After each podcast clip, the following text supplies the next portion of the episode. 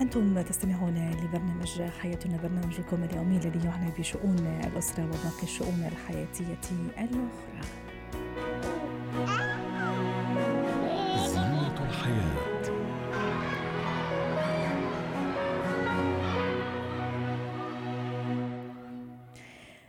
العنف اللفظي لدى بعض الأطفال تعاني بعض الأمهات من هذا النوع من الأطفال استخدام أبنائهم لرد بشكل عنيف لفظيا وبأسلوب غير لائق وأحيانا بكلمات غير لائقة أيضا.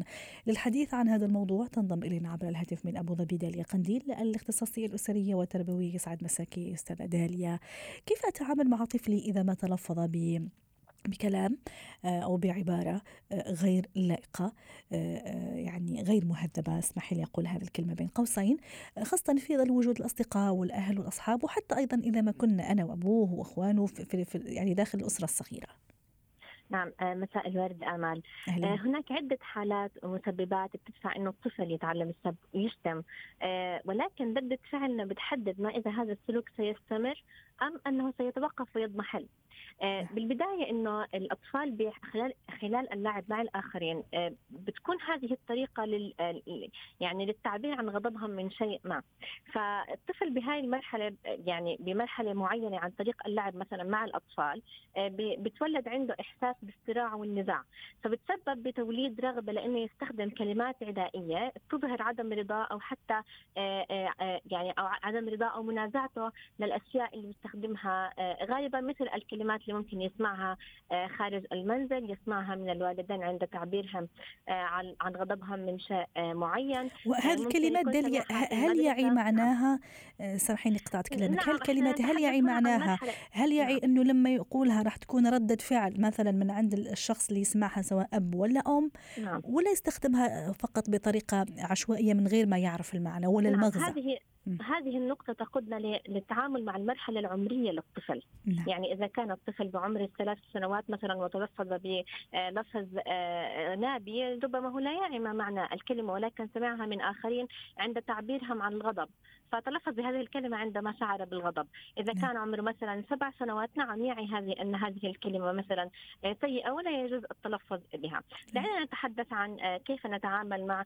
الطفل بطريقة تناسب جميع الأعمار ممتاز. آه، بالبداية آه، مثلا آه، ما نبدي انزعاج والتلفظ أيضا بألفاظ نابية لرفض هذا السلوك. لأنه بالمقابل إحنا عم بنعلم الطفل انه إنه هو بتعامل يعني أو بتعلم ردة الفعل الخاطئة من خلال تعاملنا نحن عن طريق النمذجة نعم. فيعني الوهلة الأولى إحنا ما نبدي ارتياح ويعني ونتجاهل الموضوع بشكل تام ولا أيضا نتعامل معه بطريقة فظة نضع حدود للتعامل مع الطفل عن طريق هناك ما يسمى بالمثلث الأخلاقي السلوكي الذي يضمن الأمان اللطف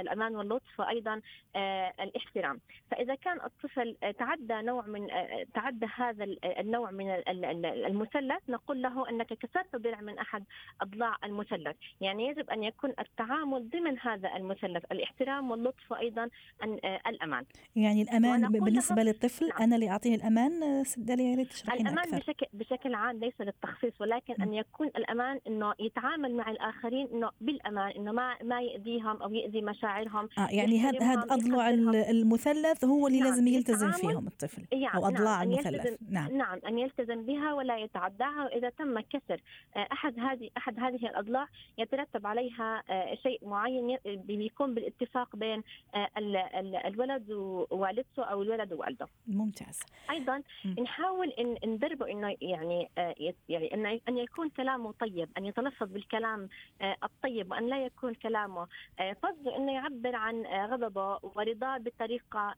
تناسب الآخرين وعدم جرح مشاعرهم داليا أحيانا في أنواع كثيرة من من ردة الفعل لدى الأهل في أهل لما طفل ينطق بهذا الكلمة أو تلك يعني تكون علامة الصدمة أو الشك على وجه نعم. الام أو أو الأب نعم. يعني واو يعني عرفتي كيف؟ أحيانا لا يكون ضحك أو سخرية أو مزح وكأنه الأب أو الأم آه، صحيح أنه مصدومين لكن في نفس الوقت بسطهم أو عجبتهم الطريقة فتلاقيه ممكن حين يستفزوا مرة أخرى حتى يرجع يقول الكلام مرة أخرى.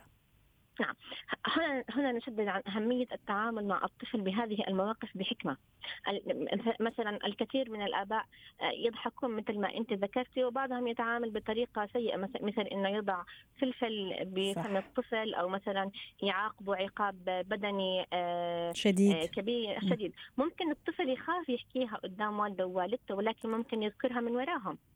لذلك إحنا رح نكون واضحين بالتعامل آه، مع الطفل ونوضح له إنه هذه الكلمات السيئة تؤلم مشاعر الآخرين كما يؤلمهم.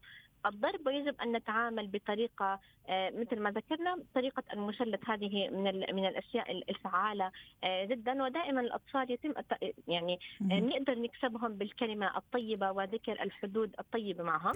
نعم. ممكن الخطوات السابقة ما تعطي نتائج سريعة وفعالة.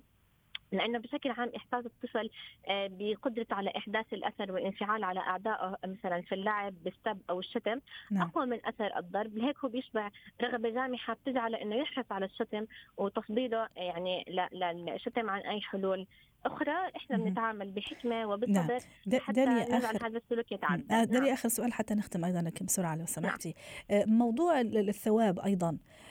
هل يفضل إني يعني مثلا إذا إذا التزم بهذا الأشياء وما تلفظ بهذا الألفاظ إني آه، يعني أعطيه جائزة ولا لا؟ ممكن بعدين راح يبتزني عاطفيا أو إذا أنا نعم. تمنعت عن اعطائه أي شيء ممكن راح يرجع مرة أخرى يتلفظ بهذا الكلام باختصار. نعم هذا الموضوع آه، بشكل أساسي دائما نشدد على أهمية التعامل بالثواب المعنوي. يعني أنا راح أكون كثير مبسوطة منك.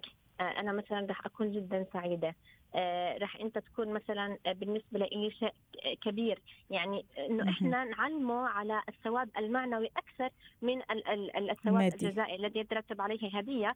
مثل ما ذكرت ممكن إنه يصير يتصرف بهاي الطريقة لحتى أنا أجيب له آه، شيء معين. يعني عشان ابتزاز بعد ما. يلتزم نعم. إنه ياخذ الشيء يحصل عليه بطريقة مثل ما ذكرت الابتزاز العاطفي. نعم. شكرا لك داليا قنديل الاختصاصية النفسية والأسرية ضيفتنا من أبو ظبي.